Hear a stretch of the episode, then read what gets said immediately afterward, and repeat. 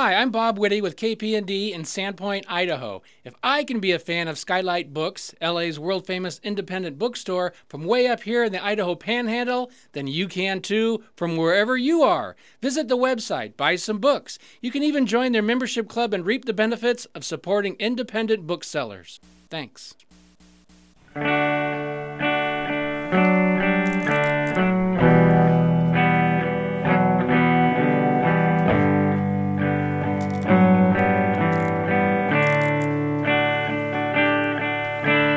Meet me on the softer side. Meet me on the softer side. Softer side of your heart. Hi there, and welcome to the Skylight Books Author Reading Series. You can find out about this and all of our other author events at www.skylightbooks.com, where you can also browse our inventory as well as order books online. You can also follow us on Twitter or even be our friend at facebook.com. If you'd like to talk to a real person, we can be reached at 323 660 1175. And don't forget, Skylight Books depends on listeners like you to help support us. So whether you're in our neighborhood or browsing online, buy a book or two to help ensure that we'll be around for a long, long time. Thanks and enjoy. Um, today, of course, we welcome Paul Vangelisti, um, who every now and then you come across somebody who really truly has given a lot to this town and to just the literary community in this town. Um, he has worked with and supported so many writers over the years, including um, Bukowski and Amiri Baraka. Where would they be without him? Um, and he just has had an incredible wide-ranging influence over the city. Um, just, just list his various jobs: um, an editor and reporter for the Hollywood Reporter. Uh, he started the lit journals Invisible City and Ribot. Um, he was a cultural affairs director at KPFK. He got an NEA both as a poet and an NEA as a translator. Um, he has more than 20 books of poetry, um, and he currently, of course, is the founding chair of the graduate writing program at Otis. And um, we're absolutely delighted to have him here with his latest book, Wholly Falsetto with People Dancing.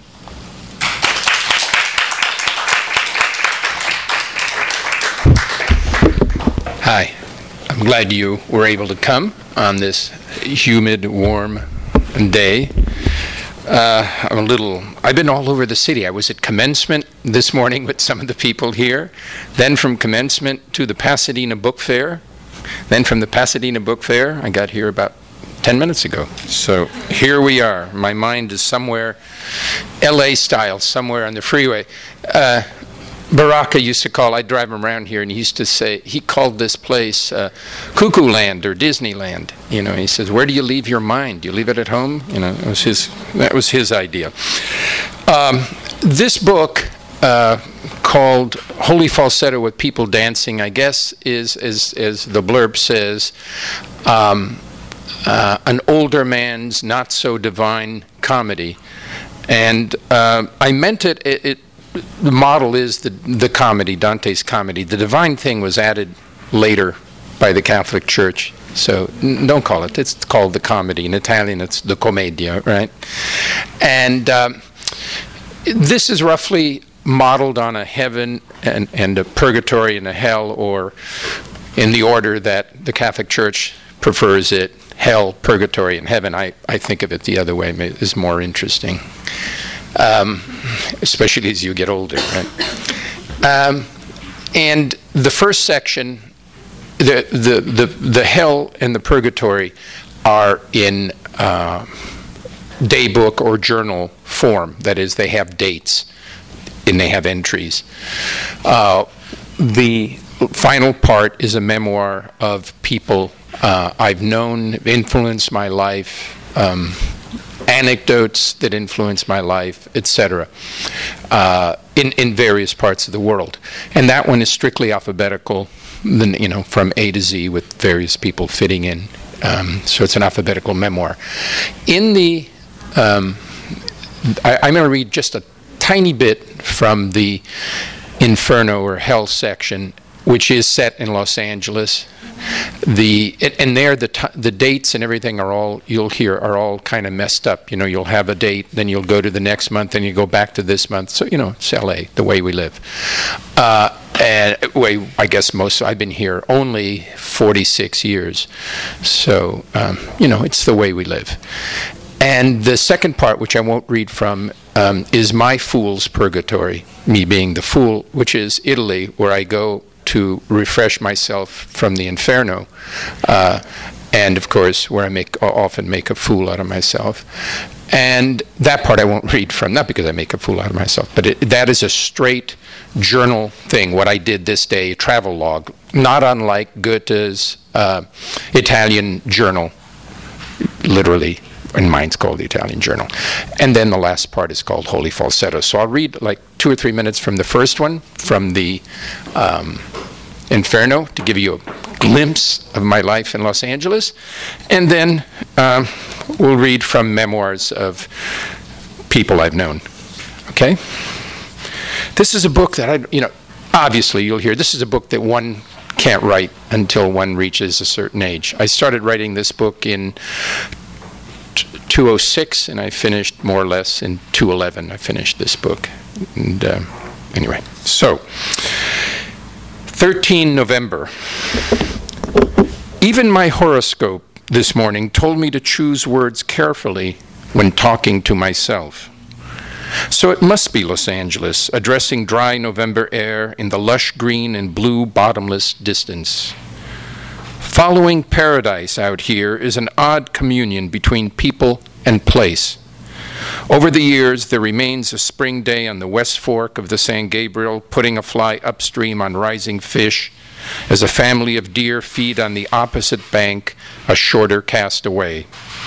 Or another soft afternoon, lower down on the river, stand, sandstone cliffs aglow at day's end with the shadow of a hawk wheeling in rosy light. Or a wordy midnight not too long ago, about to open another bottle, the kitchen window looking out on the dark, still, and deepening arroyo, aching to be in this room with Małgosia at least another 50 years. Given what Pound at the end of his lifelong poem calls the blue flash and the moments where one reaches beyond, besides, above, below, to what one never expects until it's too late and we are carried as far as we can never be. 5th November. Because a tall man is a fool, says Aristotle, and the traffic is unbearable, the days much shorter, your eyes often kind to me, as the music too is lost at sea. Along the coast, lights are going on and off, even if it's too early to fall asleep and catch the leggy young blonde walking off down the street, spinning your fedora on her finger. 16th November. No matter what all those museum fascists try to say, form always follows content like a hopelessly phallic prophylactic falsetto. Kenneth Fearing, wrongly attributed to Kenneth Rexroth. Shooby doo wah, shoop shoop shooby doo. Poetry, noun, the art of impersonating your imaginary self. Ambrose Bierce, The Devil's Dictionary. 7 December. Target, a suitcase full of sorrow, trying your best to put your shoes on, West Coast blues. 8th December. The border running between the past, the impossible, and your heart, one, two, three, four, sliding and shimmering across a dubious green on the other side of the music's divide. One, two, three, four, slippery with the antique, with a name unlikely as the air's paling letters. 11th December. And of all 11 ways to reach 33, one now appeared the most direct. Running north and south, a chill distance began like a shadow lengthening the avenue. Naked ambition, imagined or not, a dutiful desire trapped in the bones, one plus one plus one, the three principal streets of which only hope remains unwilling in Los Angeles. 3rd December. At last we entered the hidden road, hoping to come out again in a brighter place. Are you thinking what I'm thinking? How blonde is the money? Or blind, depending on how many hours it took to get across your invisible city. Oh. The rest is hardly a question of common sense, but more one of attitude or chance demeanor, lucky to watch yourself tie a shoe in the fading afternoon light. How bloody is that? How late? Now we're going to skip to the uh, wholly falsetto with people dancing. And here I, I, I wanted, you saw I read about some locations. Here I wanted to talk about locations. The irony, as you all know, I'm, I'm, preaching to the choir here, but the irony, as you all know, about Los Angeles is that for being such a rootless place, in my estimation, the great literature of Los Angeles, and there has been, believe it or not, um, is incredibly and uh, ineluctably tied to place. So I'm, I'm trying to talk about place today. I can't read this whole thing, and and, then it goes on. So uh, I'm, I'm in the alphabet now. H. I never actually met Laura Huxley, née Archera, born in Turin in 1911 and died in 2007 at 96, nor Old Man Huxley, who died five years before I came to Los Angeles. I was driving a cab after quitting graduate school, and it was a busy Saturday night when I decided to hit a bar just before midnight to help me through the end of my shift. I was on Beverly in East Hollywood, not far from Western and thought about a dive that Bukowski and I had gone to some months back. It was the kind of place we liked then dead quiet, usually empty, and cheap, serving only bottles of beer and short dogs of fortified wine. We stuck to the beer, and the place somehow managed to get Bukowski talking about the old days, right after the war, when he had just gotten out of LA City College and was trying to write stories. Anyway, I parked around the corner, put my cabbie hat under my arm. Regulations warranted that, for our own protection, we wear the hat at all times when outside of our cabs, and walked to the bar on Beverly called the Bobbin Inn. Some, you been there? oh, you did too, yeah. I drove one here and in San Francisco. Anyway, coming through the door, I was hit with a wall of noise and smoke. This is the empty place, right? Coming through the door, I was hit with a wall of noise and smoke. What had happened to that quiet dive Bukowski and I had found shelter in? This place was packed, and with the exception of one little gent holding forth at a crowded table, it looked as if I were the only man in the place. I made my way through a few tablefuls of stairs to the bar. At the, I made my way through a, a few tablefuls of stairs to the bar at the back. Just as I lay my yellow cabbie's hat on the bar and turned my back to the room, a tall, long haired blonde said, Can I help you? I ordered a Miller and pushed a dollar bill over the bar. The blonde was back right away with the beer and slid her index finger over my hat as she made the change. We were smiling at each other when a stack of wooden beer cases hit the top of the bar inches from my hat with a loud whack, and I looked into the leer of a 200 pound plus butch bartender saying, Everything satisfactory?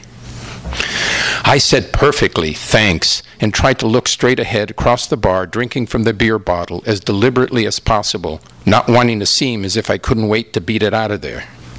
I stared at nothing and drank some more until an attractive brunette, mid to late 20s, sat on a stool to my right and asked what I was doing there. They think you're a vice cop, checking the place out, or you'd be in big trouble. See the black girl with the tall boots? She's particularly upset. I let my eyes wander past the brunette to a crowded table where the black girl with the boots was now standing, her left boot on the chair and her right hand rubbing up and down the dark leather. The hand stopped rubbing and slipped into the top of the boot and pulled up a stiletto that she started pumping up and down inside her boot top. As I looked away and turned toward the brunette, I said, I think I'd better be going. You can't, she said, until you dance with me. Take your hat, and we'll make it out the door over there after this number. We danced a slow tune close, and she kept pulling me closer. She said in my ear, They don't like any of this, but tell me, what the hell are you doing in here? I explained that I used to come here with a friend when it was just a neighborhood bar. She rubbed against me as the music came to a stop and then, still holding my hand, pulled me with her toward the side door. We came out in the parking lot, and she asked if I would drive her home in my cab, if I had one. I said I did, and we walked up the alley and around the corner where I opened the back door for her and let her in. She said she, her name was Diane and she lived in the Hollywood Hills. We pulled into a driveway somewhere up in Beachwood Canyon and went in a side door into a large living room with beams and lots of glass. She said she'd grown up in this house. Her parents were dead and had, rec- and had until recently been living there with her husband. She walked to the end of, end of the room and returned with two big tumblers of whiskey. She said that she was separated from her husband and was probably going to get a divorce. She also said that she left her lover down at the bar, and boy, would she be pissed. She came close, sat on my lap, and told me I was sweet and started outlining my lips with her finger when there was a sudden loud crash outside. I almost knocked her off my lap when she said, Don't worry, that's only Mrs. Huxley. Mrs. Who? I said, Laura Huxley. She said, You know, that crazy writer's wife, the guy who wrote the book about taking mescaline and expanding your mind. Aldous Huxley? I mumbled. Yeah, yeah, he was our neighbor, always wandering around, stoned out of his bird and falling down the hill. He was blind as a bat, but didn't believe in glasses. Laura, she was his second wife, stays up all night, writing, painting, listening to music. She's great. Oh, I said, having that sinking feeling that I ought to be getting back to work. Bob Crossan recalled how he went with friends one Easter morning. This is another character appears earlier. Bob Crossan recalled how he went with friends one Easter morning to the old Coronet Theater on La Cienega to hear Aldous Huxley read from his new book, The Doors of Perception. The place was packed, and many of Huxley's admirers, including himself, had taken mescaline. Bob said, and were puking in the paper bags. Huxley was late, and the theater was abuzz. Bob, who had a seat at the end of the first row, saw Huxley. Bob, who had a seat at the end of the, excuse me, Bob, who had a seat at the end of the first row, saw, saw Huxley without glasses, book in hand, on his way toward the wings where the stage, and the stage. People in the front started applauding. And then Huxley walked straight into the proscenium, banging his head and falling down. The applause, according to Bob, grew even louder. Certainly, a writer's, this is I, certainly a writer's paradise, though no less ephemeral and perfect for that. Not unlike what Dante claims at the end of his comedy, where the eternal face is glimpsed, and in the poet's words, un punto solo me maggior letargo che venticinque secoli all'impresa che fe Nettuno a mirar l'ombra d'argo. A single moment makes for deeper oblivion than five and twenty centuries upon the enterprise that made Neptune wonder at the shadow of the Argo. Deliberately, in his opinion, squalid interiors in the apartment of such a moral poet. The cymbal crashes, probably more than once. It's past midnight and there hasn't been a sound. Stop illustrating the goddamn passage, he thought. It's not that much further. What might have been a breath on the other side of the doorway, and he wondered about Irene. Oh shit, Seamus, we're deep in it now. Idlet was poet John Thomas's surname, which he dropped, he said, because of arrest warrants for failure to pay child support in Texas and Maryland. John Thomas, 1930 2002, born the same day as Bo Diddley, he always liked to remind me, and not very far apart. He in Baltimore, Diddley in D.C. I don't wish to recall the last 10 years or so of his life. A curious affection and embarrassment almost would pass between us the few times we'd meet. This was after he had apologized about his then wife in one of the most painful phone conversations I'd ever had. He was writing again, although with nowhere near the skill and electricity his earlier work possessed, writing that he would have ridiculed and picked apart when I first met him. I prefer to remember John, all six foot six of him, 290 pounds, when he marched through my door, knapsack full of books in one hand and a gallon of Dago Red in the other, just after nine on a winter's night in 1970. He proceeded to take a handful of diet pills, wash them down with wine, and start talking nonstop until 3 a.m. Many more diet pills and an empty jug later, occasionally interrupting our chatter to read poems and entries from his daybook. From that moment on, I was hooked. listening to a man who insisted that his mind was the most erogenous of organs and who was the most extraordinary autodidact I'd ever known. Until he left his wife Rose and his daughter Gabrielle, if he wrote at all outside of his day books, he wrote as ruthlessly and candidly as anyone about the grand, desperate failure of poetry in our time. From Tarquin The weather here is different. The children are brown, have never seen snow, so everything is different. I, Tarquin, sit in the afternoon sun, making lists, drawing maps of that realm, all else now merely possible. John Thomas was one of my masters. I still have John's extraordinary basso filling my head with Pound's basic admonition that modern poetry must be at least as well written as prose. I still heed his witty dismantling of sloppy, talky verse that began suffocating American poetry in the 60s and continues doing so to this day in writing programs across the land. I don't wish to recall his squalid and disgraceful end, as I fear being somewhat moralistic in my repulsion, since John often reminded that, after all, most of us die like dogs. I do remember the importance and brilliance of John Thomas Idlet's writing, how he offered my generation of poets a way out of the mainstream nonsense and academic impasses that plagued poetry in the 70s and 80s. He taught so much as a writer, nowhere more vividly than in his masterwork, From Patagonia. Most writers should, would regard Southern California as banishment enough to live in Los Angeles, a minor poet of some local repute. Surely this satisfies any interpretation of the doctrine of sufficient disgrace. Well, for me, nothing has ever proved sufficient. The fatal flaw, amigo. I've cast my ballot with Plato's, albeit for different reasons. Scratched my own poor name on the Ostracon, voted myself right out of the Republic. So, and there must be no stopping at Harar, because, follow the argument where it leads through a jumble of metaphor, because even in Harar, the person from Porlock knocks every day, the perfect excuse. I do get visitors now and then, as you will see, but never from Porlock. In Patagonia, there are no excuses.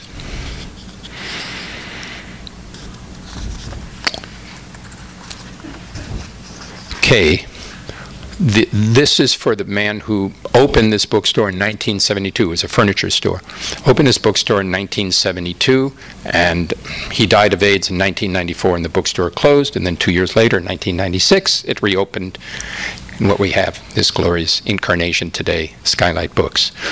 William Koki Iwamoto 1947 1994, was the founder and owner of Chatterton's Books in Los Angeles from 1972 to 1994, when their doors closed shortly after Koki's death. One of the most generous and attractive persons I've ever known. I first met Koki when he worked at another excellent store in the late 60s and 70s, Papa Bach Books in West Los Angeles, managing their poetry section. It might be hard to imagine today that a poetry section was important enough to have a buyer, let alone in some cases, like Papa Bach and Chatterton's, for poetry to be one of the largest sections in a bookstore. In any case, Chatterton's was large, spacious, and full of light, and was one of the few stores in Los Angeles where one could find new quality paperbacks that were not the latest thing to be puffed up by the New York or LA Times. Koki became a good friend and tennis partner, and at one point published a chapbook of mine, The Tender Continent, in 1974, the first and last publication Chatterton's ever attempted. Koki managed to sell most of the small edition, but soon confessed that a literary bookstore was risky enough. Publishing poetry, he said, was just too crazy. Walking into Chatterton's for me was like walking into Koki's house. One was a guest and was treated accordingly. Even toward the end, when the stock began diminishing and the ravages of disease began to tell on Koki's usually elegant and gracious manner, Chatterton's was still a destination for me, a sane and quiet place outside of the mindless waste and personality driven anxiety that too often characterizes the culture of this city. In my first alphabet poem, the 1986 sequence Los Alephs, Koki occupies the letter K.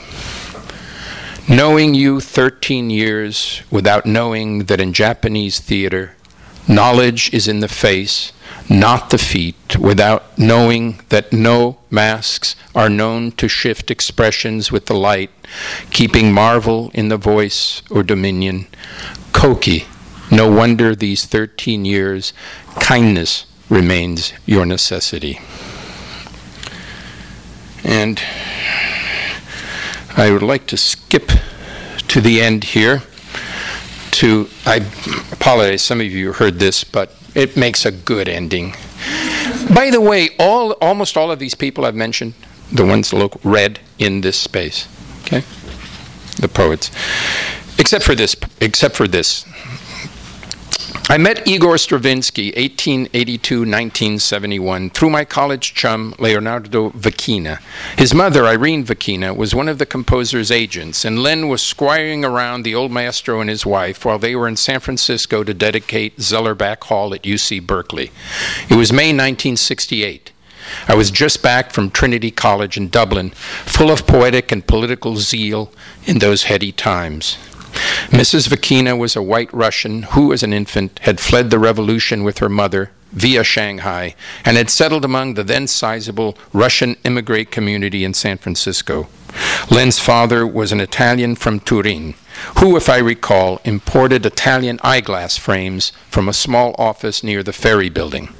I saw Len's father only a handful of times. He'd been divorced for many years, a bald, dapper, quite quiet European, an apparent man of the world.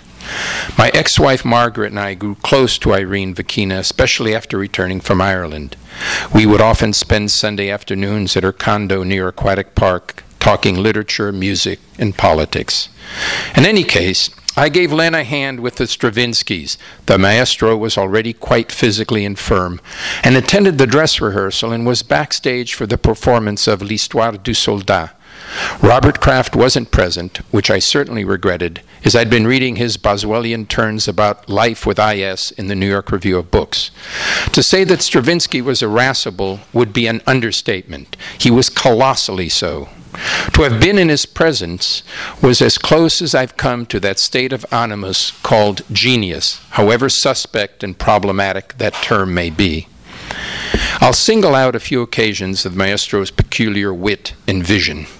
Early in the dress rehearsal, Stravinsky stopped the conductor, Gerhard Samuel, 1924 2008, director of the Oakland Symphony and a champion of contemporary music. This is always poor, poor man, and a champion of contemporary music. Helped to his feet, Stravinsky began shouting up at the stage Conductors do not wave arms and head, they just keep time like this. One, two, three, four stamping out the beat of the passage being rehearsed. Later, at some technical pause, the maestro began fussing and wanting to know what was going on in Paris, as I had brought along a little portable radio with earplug. Some of you remember those? To keep up the, with events during the Paris strikes. Soon I was able to report that the students were in control of the Champs Elysees, which immediately elicited a cry of distress from his French wife, Vera, because some friends owned apartments there. The maestro, the maestro turned and said to all assembled, I hope they burn the whole damn thing down. During the sold out performance, Len and I were backstage with IS, chatting and keeping him company with a fifth of Black Label, which I had slipped backstage at the maestro's request. In spite of his failing kidneys, IS was a stalwart with the bottle. The worst thing about growing old, he told us, is outliving your friends and having no one to talk to. That's why I like talking to you. You are young. Even if you don't know anything, you still believe and haven't given up. The worst people in the world are middle aged and should all be shot. or, pointing at his empty glass, he took his neat he said, I'm a prisoner in this goddamn body. As the performance was drawing to a close, Stravinsky asked Len and me if we were students. We said that we were recently graduated, and Len volunteered that he was considering law school and that I wanted to be a poet. Stravinsky fixed me with one of his myopic stares and said, Remember, young man, If you want to be in the avant garde, you must be impeccable. He grinned and lifted his glass. When it was time for Stravinsky to appear at the end of the performance, it took him an eternity to shuffle from his place in the wings out to center stage. Literally. He went, he went like this. And big stage, right? Four or five minutes to get to the center of the stage from the wings, right? two people, you know. Anyway, when it was time for Stravinsky to appear at the end of the performance, it took him an eternity to shuffle from his place in the wings out to center stage. He placed one foot close in front of the other and simply alternated them as the audience rose with thunderous applause. When he finally reached his spot, he had a polite smile in his face and gave as curt and impeccable a bow as I've ever seen. And the final entry I'm going to read. One of the first programs I did in 1974 as Cultural Affairs Director of KPFK Radio was an hour long interview with Hubert Selby Jr., who read here and read in the theater in the back. 1928 2004, whose book Last Exit to Brooklyn, 1966, remains one of the most original works of fiction written in post war America. I came to know Selby earlier that year through a friend and former neighbor who owned a restaurant in West Hollywood, the Studio Grill. I invited Selby and his wife Suzanne to dinner and was impressed by the intensity of his passion for writing. When I took the job at the radio station, I was, among other things, determined to have Selby recognized as an important writer. The interview, airing at 9 p.m., concluded with Selby reading from Last Exit. In less than a week, I received a notice from the FCC stating the Federal Communications Commission, stating that I and the station had 30 days to show cause why our license shouldn't be revoked, as the program contained obscene and objectionable material. Much to her credit, my boss, program director Ruth Hirschman, now Seymour, told me to stay calm and talk to our lawyers. The lawyer in Washington, D.C., whose name I can't recall, asked me if the work were ever published and if I had gone through any legal difficulties and if, if, and if it had gone through any legal difficulties in the past. Fortunately, the work had not only been published by Grove Press, but a chapter of it, in an earlier form, published in the Provincetown Review, had survived an obscenity challenge in the Rhode Island Supreme Court in 1961. I forwarded this information to our lawyer, and the FCC was placated. In 1976, after my first interview with Amiri Baraka, we somehow got on the subject of Selby, or Cubby, as his friends called him, living and writing out here in Disneyland. Baraka said he got to know Cubby through a mutual friend, Gilbert Sorrentino, with whom Baraka worked on Kulchur magazine, and that Cubby would always show up to parties with the scariest characters he'd ever seen, maintained Baraka. Nodding toward his six foot four, 250 pound bodyguard, whose knuckles on both hands were one continuous callus, Baraka noted that these friends of Selby's were infinitely more terrifying. He also said that I should say hello to Cubby for him, using the following formula Tell him that Bud says hello. Seeing my puzzled expression, he explained that Selby had told him about a stay in the psych ward at Bellevue, where Selby spotted one particular inmate walking up and down, mumbling to himself, none other than jazz legend Bud Powell.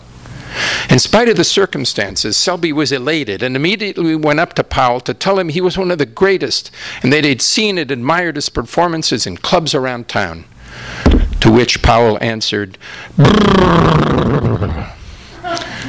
shaking head and jowls. So, Baraka repeated, tell him Bud said hi.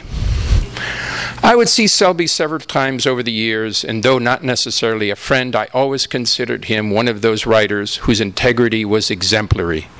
Though I read most of Selby's work, nothing seemed to me to possess the sheer gravity and verbal energy of Last Exit.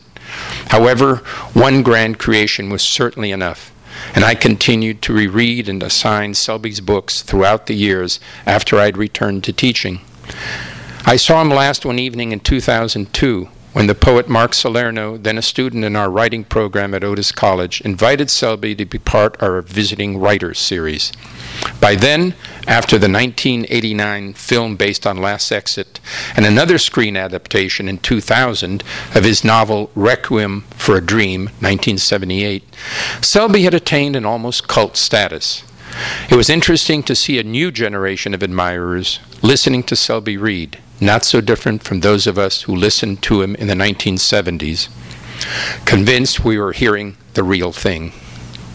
Selby had chosen a new story about his favorite subject, working class Brooklyn, which he had been writing about for more than 25 years he had been living in Los Angeles.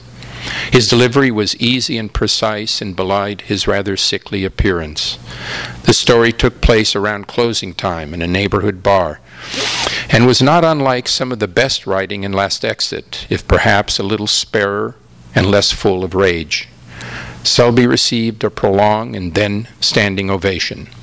As Mark and I walked him out of the building, Selby looked more frail and shaky than ever, heading to his car in the dim light of the parking structure. As usual, Baraka was right. Tell him Bud said hello.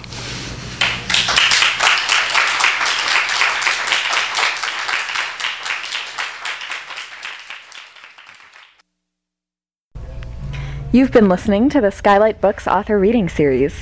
Don't forget that you can check out this and all of our other great podcasts at www.skylightbooks.com. Today's music was provided by Fragile Gang. You can check them out at MySpace, Facebook, and the iTunes Music Store. Thanks for stopping by, and we hope to see you soon.